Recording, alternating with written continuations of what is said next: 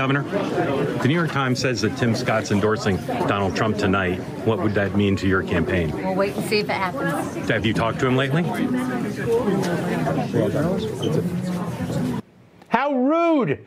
She heard that second question and she just walks off. Politicians, huh? Especially inept ones. Better luck next time, Nikki.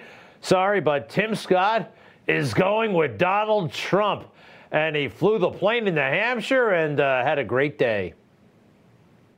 Oh man, I'm so excited for the announcement tonight. Just tune in, pay attention, listen closely, and let's talk about four more years.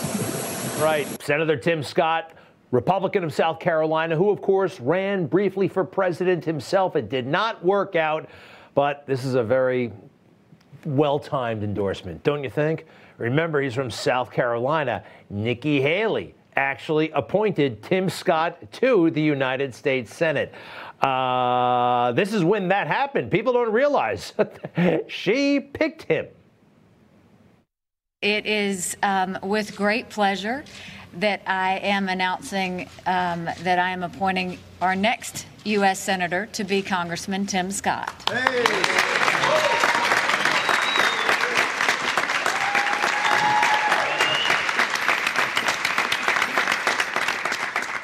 How about that, huh? But that is something like a dozen years ago. And in politics, you know, loyalty, hmm, not really much of a thing in politics. And neither is gratitude. You don't hear much about gratitude either, right? Um, but look, I think uh, everything was off the table with Haley. After all, Donald Trump gave her a prime position the United Nations. She got to hold her hand up, you know, vote on important matters, look like a serious person when it came to foreign policy, and that allowed her to run for president. What Donald Trump gave her. Um, not good, right? Here she is thanking President Trump for the, uh, the opportunity right when she left the UN back in 2018. I want to thank the president for just, you know, allowing us to come out and talk to you this way.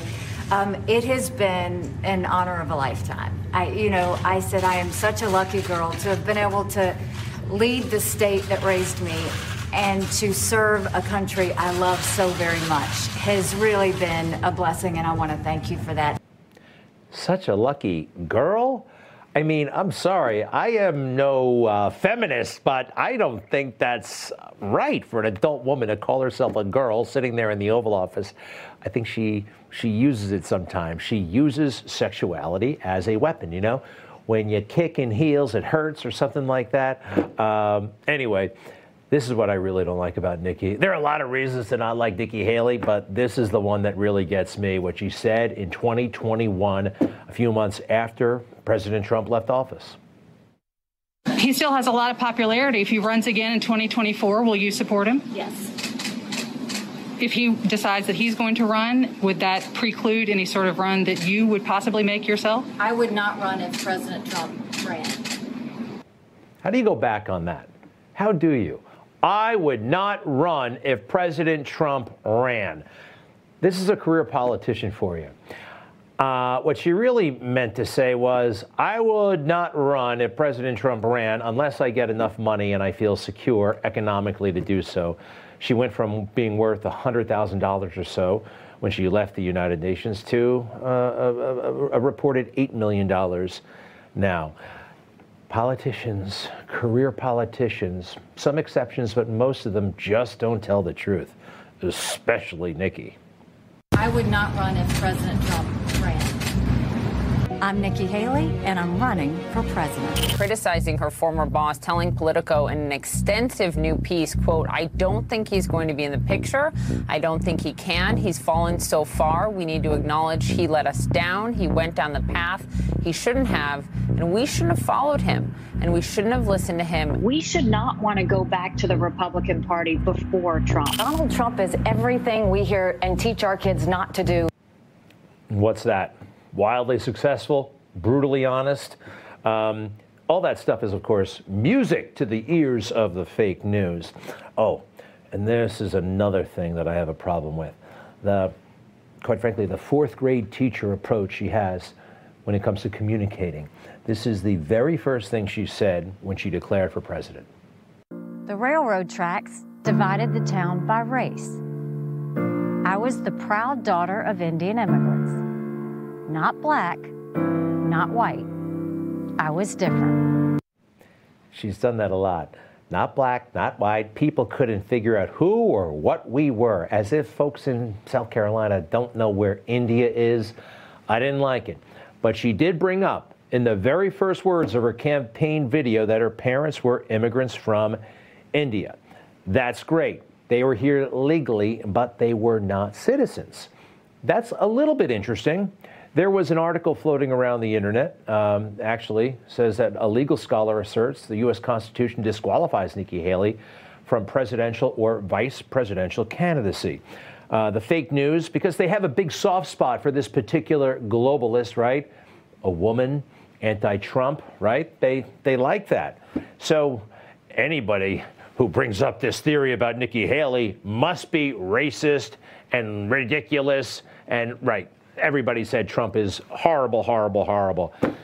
However, it's interesting. Vivek Ramaswamy, and I am a big fan of Vivek Ramaswamy.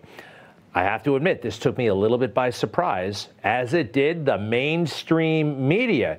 Here's Vivek sitting down with MSNBC News. I found this interesting. You've talked about um, immigration and and your own family, right? You, you and Apoorva both. Um, uh, kids of immigrants. Kids of immigrants. Apoorva herself came as a young age. Yep. Came at a young age.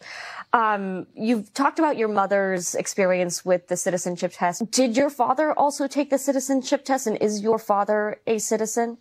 He did not, and that's a choice that he has made for familial reasons. But my mother did. I believe in being consistent about my policies where. So your father is not a citizen of the United States? He's not. Okay.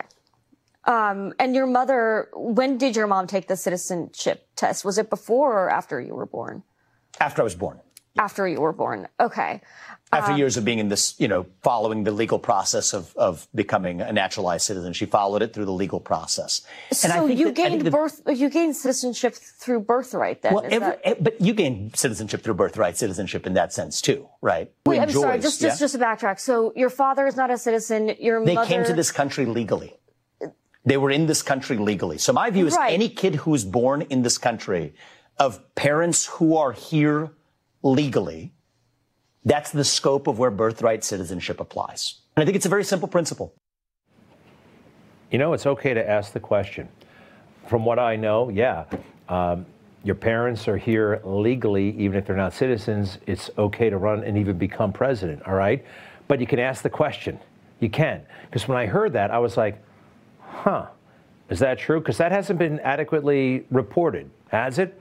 It's funny, though, when Republicans, when there's a hint of a question, they go bananas. A little bit easy on, on Nikki. Also on Vivek, how about John McCain? Good old John McCain, all right? Eh, he let us down in a lot of different ways, but he wasn't all that bad. When he ran for president back in 2008, uh, did you know he was not born in America? He was born in Panama. Yeah, his father was stationed there. Um, and, well, you got to be born in the United States, right? I remember there was a huge debate it wasn't like, mm, it wasn't racist to talk about this. The New York Times, NBC News, uh, the Washington Post. This was a big deal. And yeah, he was a citizen in the end, right? Natural. But you could ask these questions, you can talk about them. Doesn't mean you're a racist, doesn't mean you're a xenophobe. We got to talk about something, right? It's okay. It's okay. All right. And then there's this. You cannot go to a 7 Eleven or a Dunkin' Donuts unless you have a slight Indian accent. Fully, I'm not joking. Raising questions about, you know, birthright citizenship, that's okay. This is outright racism. this is not okay. But it's Joe Biden, like everything else. He gets a pass because he's in the club, the great big globalist club. Here's a pal of his, the guy he beat in the debate, Paul Ryan. Biden is so weak that even Donald Trump pulls ahead of him. But look at Nikki Haley's polling. I mean, she beats him by like 12 points in head-to-head polls. So right. I would prefer a, a, candidate who I think would be a good president and who I know is going to win. And by the way, give us more seats in Congress. That's Nikki Haley. Okay. I think he's talking to, is he at Davos? I think he's in Davos. This guy, Paul Ryan. Man, first of all, from one glamorous seminar to the next. This is how he spends his life going and speaking and getting paid, dabbling, dabbling, dabbling. He is one of the guys who rules the world now. Why? Because, well, we, the American people, were paying his salary for a long time, career politician in Congress. He became the speaker. He's worth at least eight million. I think he could triple that. Uh, and look at what he does for a living. Go to his Twitter page right now. What does it say? Paul Ryan, office of the 54th Speaker of the House. Uh, he gets an office. It goes. It goes with him. They do get a lot of perks. He's in the club forever. And I love this. I love this. These career guys, they really think they're princes and kings. You know, if you go to the Capitol, you can find not one portrait of Paul Ryan, not two, but three. Three different portraits of this guy. He was the chairman of the Ways and Means Committee, uh, that committee, uh, whatever. Three different portraits. The guy is, uh, whatever, 52 years old. They're a little stuck on themselves, don't you think? And again, Paul, you let us all down. You could, you should have beaten Joe Biden in that debate, right? You were nervous and fidgety, and for some weird reason, you were very, very thirsty, weren't you? Yeah. Just what you lost to Joe Biden in a talking contest. That is tough. Anyway, he doesn't care. He's in the globalist club. He's making millions. You know, you get your ticket punched the right way in Washington, D.C., you are in. We all remember Bill Clinton. The guy whispering to him is Mac McLarty, a boyhood friend from Arkansas, and he was Bill Clinton's uh, first chief of staff. Couldn't really hack it too well. He was only there for a little while. Mr. McLarty. Thank you, Mr. President-elect. Good afternoon. When President-elect Bill Clinton asked me to serve as his chief of staff, I pledged that I would do my very best to build a team that would work together to revitalize the center of our nation's government. Everybody was so young. Uh, he didn't have that job for too long, but you don't need to have these jobs for too long. How long did he have it, actually? Mac McLarty has served this country ably and well as Chief of Staff for 18 months. He was reluctant to take the job and I will always be grateful that he did. He selflessly agreed to serve the country, and I would say he has a record he can be proud of. All right. 18 months, fine. Selflessly, selflessly, selflessly. Well, after he left the Clinton administration, he set up something called Mac Global, all right? He is one of the big, big, big, powerful players in uh, Washington, D.C. Mac Global, McLarty Associates. If you want to check it out, go to macglobal.com. You got a situation? He can fix it for you. Reports are he's damn near a billionaire just for a one and a half year stint at the White House, huh? What a swamp. It is deep and it doesn't want to be drained. Good luck, President Trump. We'll be right back.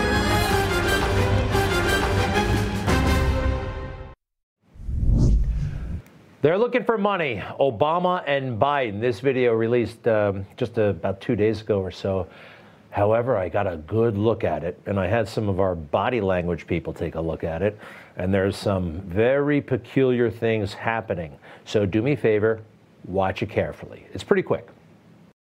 Our democracy depends on you. It really does, folks. That's no joke. That's why we need you. We need your help to ensure Joe's leadership continues to guide us forward. We know the other side won't rest, so we can't either. Your donation will help give Joe and Kamala's campaign the resources it needs. Let's make history again. Chip in now. Let's secure a brighter future together. There's actually two clips there. There's a little edit, right? So they actually had to do another take. And so Greg Hartley and Scott Rouse, they evaluate body language for a living and they looked at this, and here's what they saw. Okay, uh, Obama is in charge, and the other is a puppet. Obama does what Obama does. He delivers like a pro, uses lots of illustrators, the hands and head moving to emphasize specific words and phrases for impact. Biden's smile fades quickly. A true smile takes much longer to go from smile to an almost blank expression. When he clasps his hands, that is what keeps him on track and keeps him from wandering verbally. After the edit, you got to notice that Biden's hands are about two inches higher than they were before the edit and on the way down. Uh, the air conditioning sound has changed as well. This just indicates the passing of time. Biden's head is much lower, indicating that sec- uh, minutes have actually passed. Obama's face shows the passing of time. It is relaxed from the forced semi smile he was sporting just before the edit. When Biden says brighter future, um, but his dramatic and hastened lowering of energy and inability to speak clearly turns into birder future. Also, his illustrators, his hand coming forward in rhythm and his words emphasizing specific, his hands and words emphasizing specific things and phrases are not the illustrators we saw six months ago. They are shaky and hurried. We are observing a decline in mental and physical energy. And Obama is showing a micro expression of contempt along with a slight grimace when Biden is finished talking. So uh, there's a lot there. And I knew it was something, and those guys are smart, not these guys. All right, Sports Illustrated. Great magazine for many years, and then it got weird, and now it's basically going away. Sports Illustrated has laid off uh, basically everybody, all right? And they've been around for 70 years. They're gone now. We're not sure what happens to the brand. You know, here's the big mistake they made. You know, they got goofy with uh, with the covers, especially the swimsuit models, right? This is a trans person they put on the cover just to be cute. And then, you know, instead of supermodels and super duper models, they started putting on, you know, women who like me are carrying way too much weight on them. Okay, it's just not what we were looking for. And Lia Thomas, you know, the drag queen in the pool, well, they fell in love with Lia. In her first year, her first year of swimming for the Penn women's team after three seasons competing against men, Thomas throttled her competition. She set pool, school, and Ivy League records en route to becoming the nation's most powerful female collegiate swimmer. Delivered as if this is like, you know, normal. It's not. And Sports Illustrated should be all over this. In the other way, it's wrong. Um, what did President Trump say when you go woke? This is what woke looks like in sports.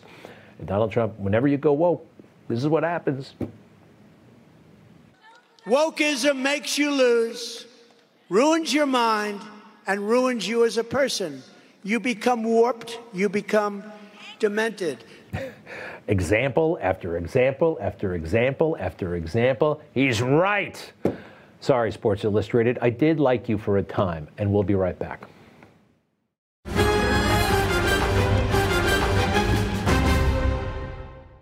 Hey guys, it's Carson. Imagine this. It's the dead of night. You're lying in bed. Suddenly you hear something go bump. What is your next move?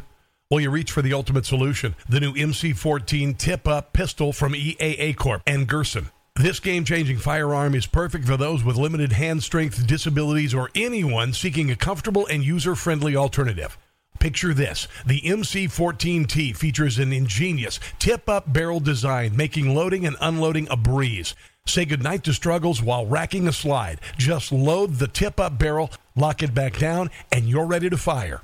The MC14T is chambered in 380 ACP, boosting a 13 plus 1 round capacity. With its reliable stopping power and compact size, it's an excellent choice for personal defense. Complete with accessory rail and ambidextrous safeties. Experience a new level of convenience. Available with all EAA Corp distributors, starting at an incredibly affordable MSRP of just $498. Don't miss out on this game changing firearm. Visit EAAcorp.com today. That's EAACORP.com. Well, anybody with eyes can see that Joe Biden is too old for the job. I mean, it is so apparent. Uh, very few Democrats are willing to acknowledge that. And even fewer are willing to acknowledge that the whole system seems to be rigged uh, against the working man or woman. Don't you think that's right? Hey, uh, last time around, Joe faced a great deal of competition, including Marianne Williamson, the uh, best selling author, political activist. Uh, she's been described as a spiritual thought leader. She ran for president back in 2019, 2020, and she is running again as a Democrat, seeking the Democrat presidential nomination. She's running double digits in the polls. Marianne Williamson, welcome back to Newsmax. How are you? How is the campaign going?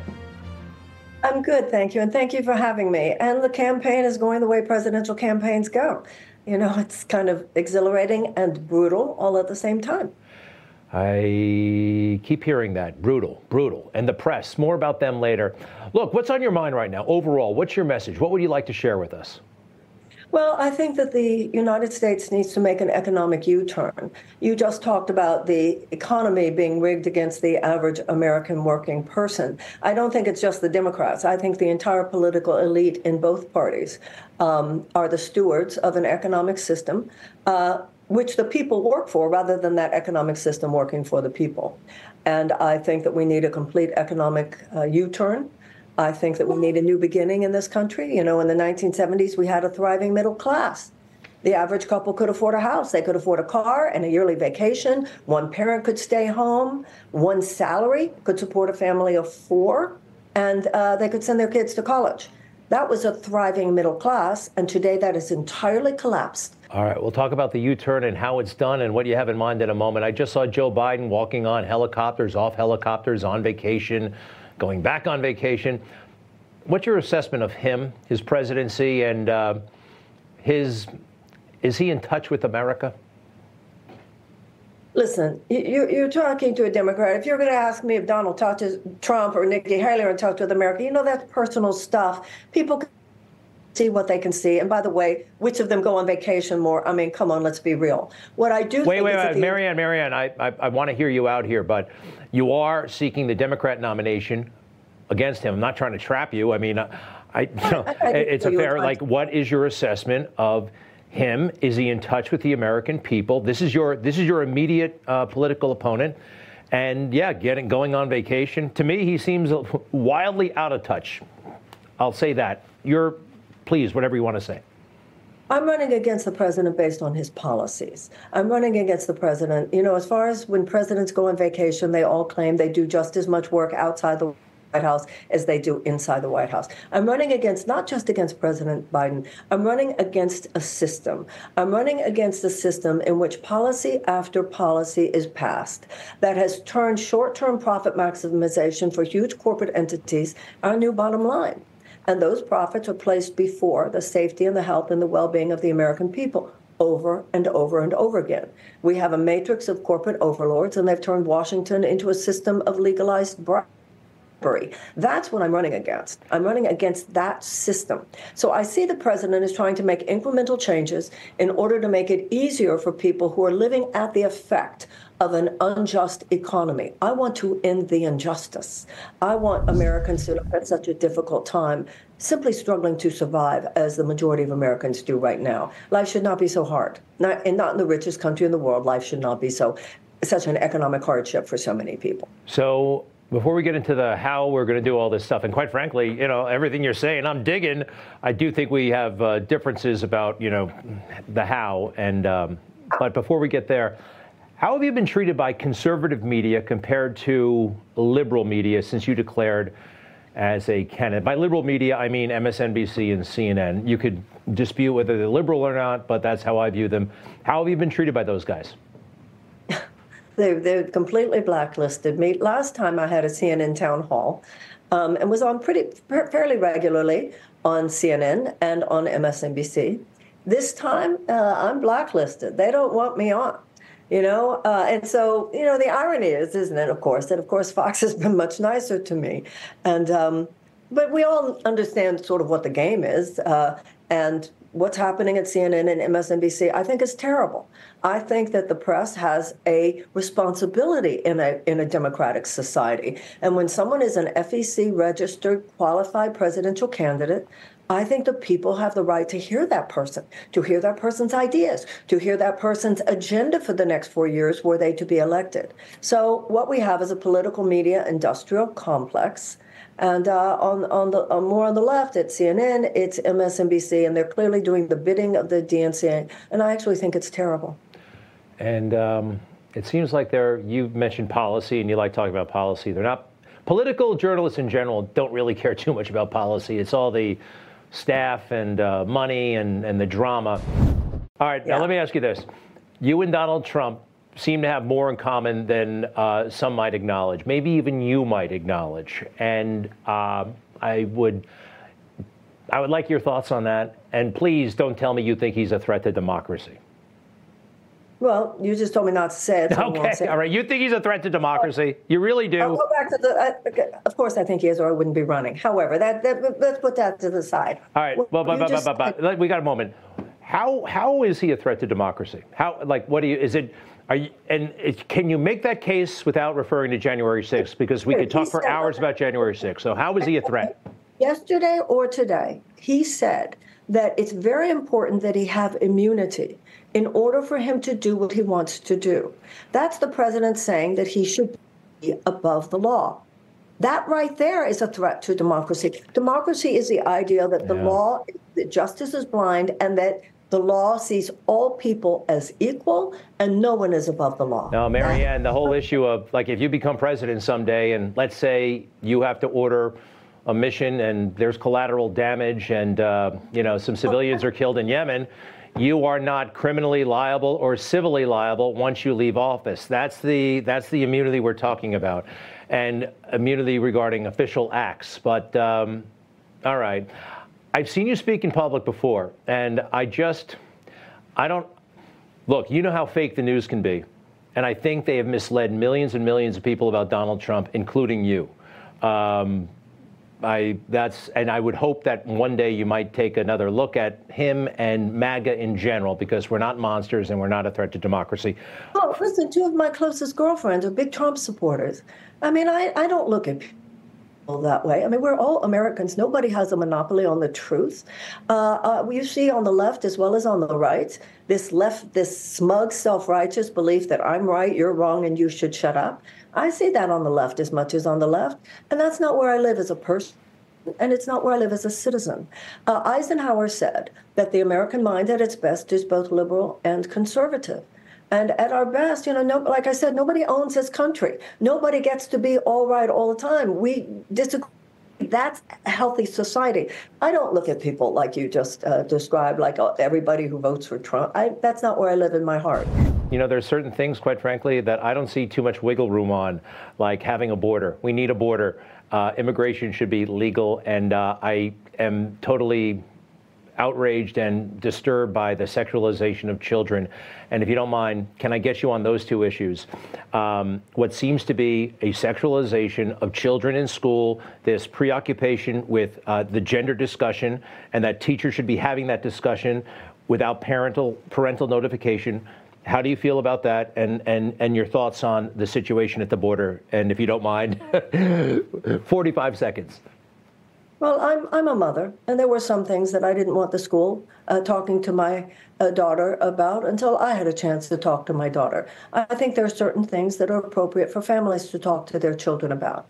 At the same time, there are these two countervailing influences. I also think it's dangerous when the state starts, starts telling schools uh, what they can teach and start uh, libraries, books they can have on the shelves. So I think we have to be intelligent people. We have to listen to one another, and I think both are true. I think there are. Uh, I, I, don't like book banning. I don't like telling librarians they have to take books off the shelves. Yeah. And I also, as a mother, have felt there were times when I thought, "What is she, what is she getting that from school? That's something she should be getting from me." Right. And I think uh, most Americans live in that place.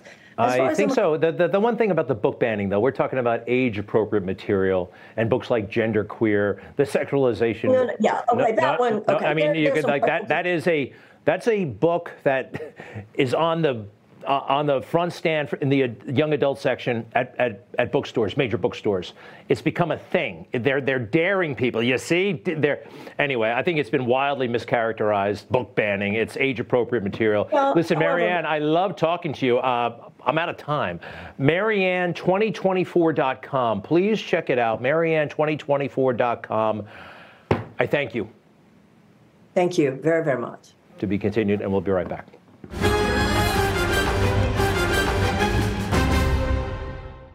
No blind rhetoric. No talking down to me. Don't tell me how to think. Don't tell me how to think. Don't tell me how to think. I trust Newsmax. Newsmax. They don't tell me how to think. They let me decide. Real news for real people. So we've all heard of foster care, a foster parent, a foster child.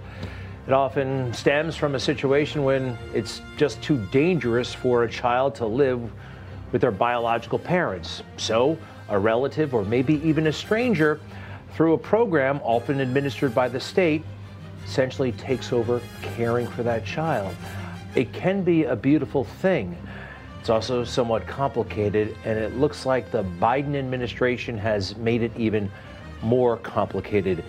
New rights, new policies about who can be a uh, foster parent, who can be involved, how they can be involved, and yes, a major emphasis on LGBTQ plus IA matters. They seem to have a fixation on that when it comes to children, the Biden administration. We'd like to talk to Dr. Jameson Taylor, Senior Fellow of the American Family Association, Director of Policy and Legislative Affairs there. Uh, the group focuses on family issues. Core values are evangel- uh, evangelism, marriage, family, morality, sanctity of life. Dr. Taylor, welcome to Newsmax. I hope I got the gist of uh, what foster care is. You know, you kind of know what it is, but you don't talk about it all that often. How are you tonight? I'm doing great. Thanks for highlighting this very important issue. Well, you know, what, what we're seeing is that Joe Biden and Kamala Harris, they want to replace parents with government. That's what this is really about. And what they are saying is that Christian parents who believe in a biblical worldview, they are not safe, they are not appropriate. We've gone from Hillary Clinton's deplorables to now Christians being not safe, not appropriate. And in the foster care setting, what that means is that the parents are abusive. These are not parents that they're going to place kids with. And so this is about the Biden administration, one, crushing their political enemies. They cannot tolerate any kind of dissent for their agenda. But two, what they also want to do is push Christians out of the foster care space. Why? Because they want to give contracts to their friends, to LGBTQ oriented groups, give them contracts for group home services and things like that. So this is a win win for the Biden administration.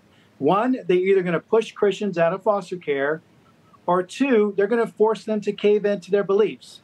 And uh, that's what they're doing. They, they want complete acceptance of what they want. They want complete acceptance of their agenda, or they're going to push you out. They're going to silence you. And you know, my bigger concern is that this could easily bleed into applying to all parents. Because if, if we say that foster care parents, because they're Christian, because they might want their kids to make an informed, responsible choice about LGBTQ issues, about experimental sex change operations, whatever it may be, the Biden administration is saying, no, you do not have that choice to be a responsible parent. You do not have a, a, choice, an option to help guide your kids through these difficult decisions. Again, if it applies to foster care, it applies to all parents. And so that's what we're seeing is that increasingly they want to replace parents with, they want to replace parents with the government.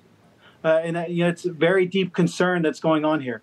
All right. So, how is it practically speaking, what are they doing? And I think this is coming from the Health and Human Services, right, and uh, uh, and the White House. But how are they LGBTQ? Like, how are they mandating that? How is what policy are they putting in place that will be offensive to Christians? I have, you know, just the whole notion. That's number one, but.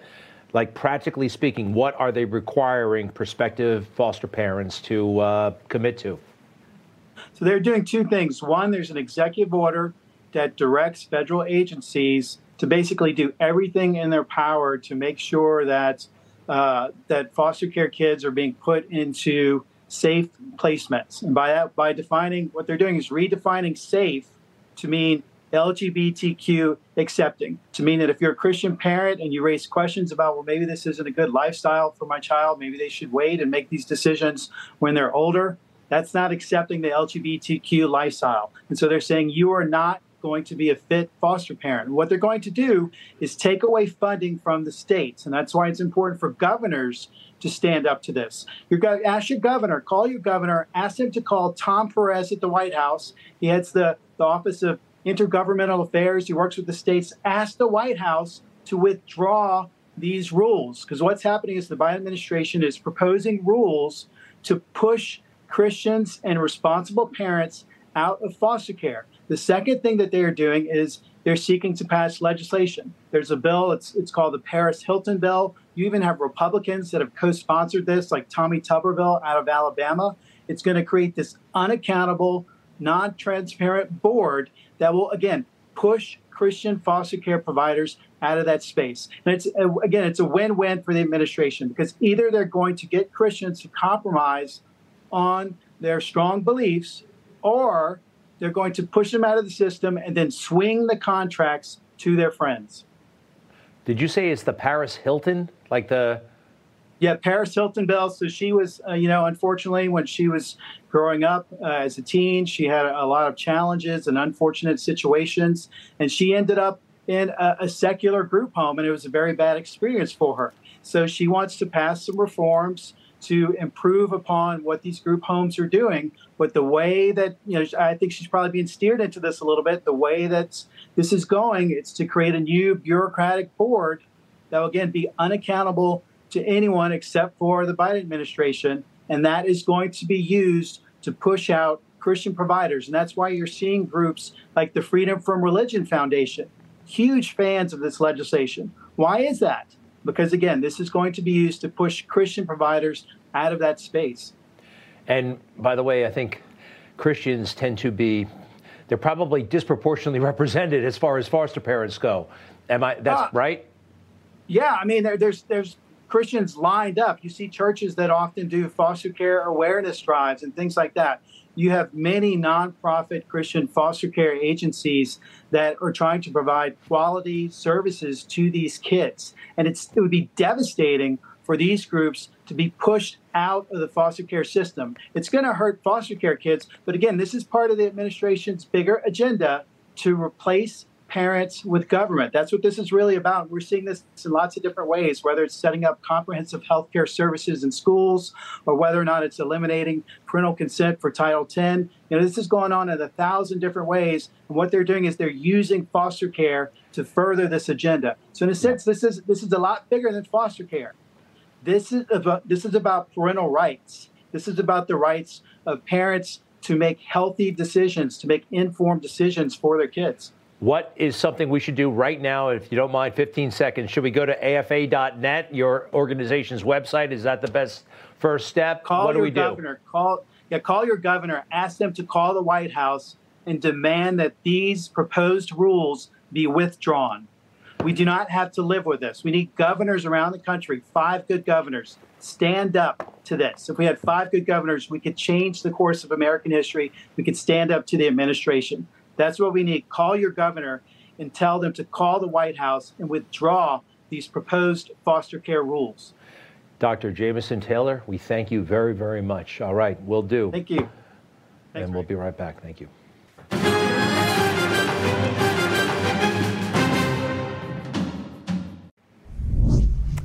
This young woman, her name was Ashley. She died a few years ago from fentanyl poisoning. It wasn't her fault. Something she took was laced with fentanyl. She didn't know it. And, uh, well, the worst thing that could ever happen to a family happened, and uh, they are just beyond. But one thing that they're working on to fix is, well, the border situation. Uh, her mother was in Congress this week asking, pleading for better border control. And can you believe it that Democrats were giving the mother a hard time? This guy, Dan Goldman, Democrat of New York, one of the jerkiest members, I'm sorry, who has ever seen the halls of Congress, started badgering this woman like she was, uh, I don't know. Take a look. I assume, Ms. Dunn, you, you would agree, would you not, that it would help to stop the fentanyl trade and fentanyl trafficking from coming into this country if we had more law enforcement officers at the border and more resources and technology to stop the fentanyl from coming in. Do, do, you agree with that? I disagree with that because Border Patrol is now being used to make sandwiches and to screen people and let them into our country. Okay, well, so so I disagree with you. So you're you're saying that the you're, so you're saying that uh, you're upset because the Border Patrol is not doing uh, is making sandwiches. I think you said. So you don't think it would be helpful to have more Border Patrol officers who are charged with stopping the fentanyl trade? I would like the Border Patrol to be able to do the job that they were hired to do. Well, one way. Every Border way, Patrol sorry. officer that I have spoken to has told me that their hands are tied by this administration and Mr. Mayorkas. I've been to Well, the border, sir. Have you? The Ha- have you? I, am excuse me. I'm asking the I- question. I'm just wondering. You hear what he said there? Excuse me, I'm asking the questions here, right? I'm the government. You work for us. We're in charge. You crazy? She's totally right. It's not a matter of funding, it is a matter of policy and execution. And the Biden administration is comfortable with the situation. They are encouraging it for who knows what sinister, malevolent reasons. God bless that woman. And this is not the first time people who have lost loved ones due to our government's irresponsibility. This is Kyler and Caleb. Okay, take a look at them. They took a pill that was laced with fentanyl. They didn't know it. They both died. And uh, the mother was before Congress, just like uh, that woman we saw a moment ago. Uh, it was actually about a year ago, maybe less. And um, she really went after the Biden administration. And Joe, Mr. Empathy, he laughs about it. She was very specific recently, saying that a mom, a poor mother who lost two kids to fentanyl, that that I killed her sons. Well, the interesting thing is that fentanyl they took came during the last administration. what a bad guy. What a bad man. Obviously, a bad president. We'll be right back.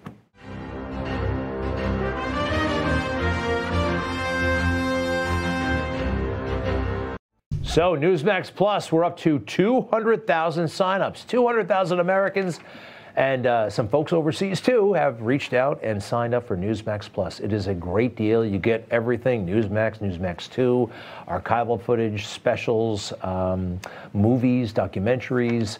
So, it really is a great deal. I have it. Uh, my wife has it. Well, we have the same account, but uh, we have it as a family.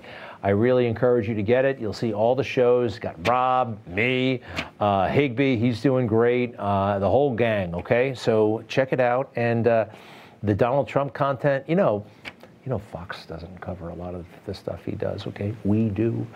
So, for your consideration, once again. And I hope you have a great weekend. I'm going to be spending it with my family, including these uh, young girls. There's Annalise. She's just three, soon to be four. Oh my goodness gracious. Ed, her two year old sister, Madeline. They're so awesome. This is a great time. Great time.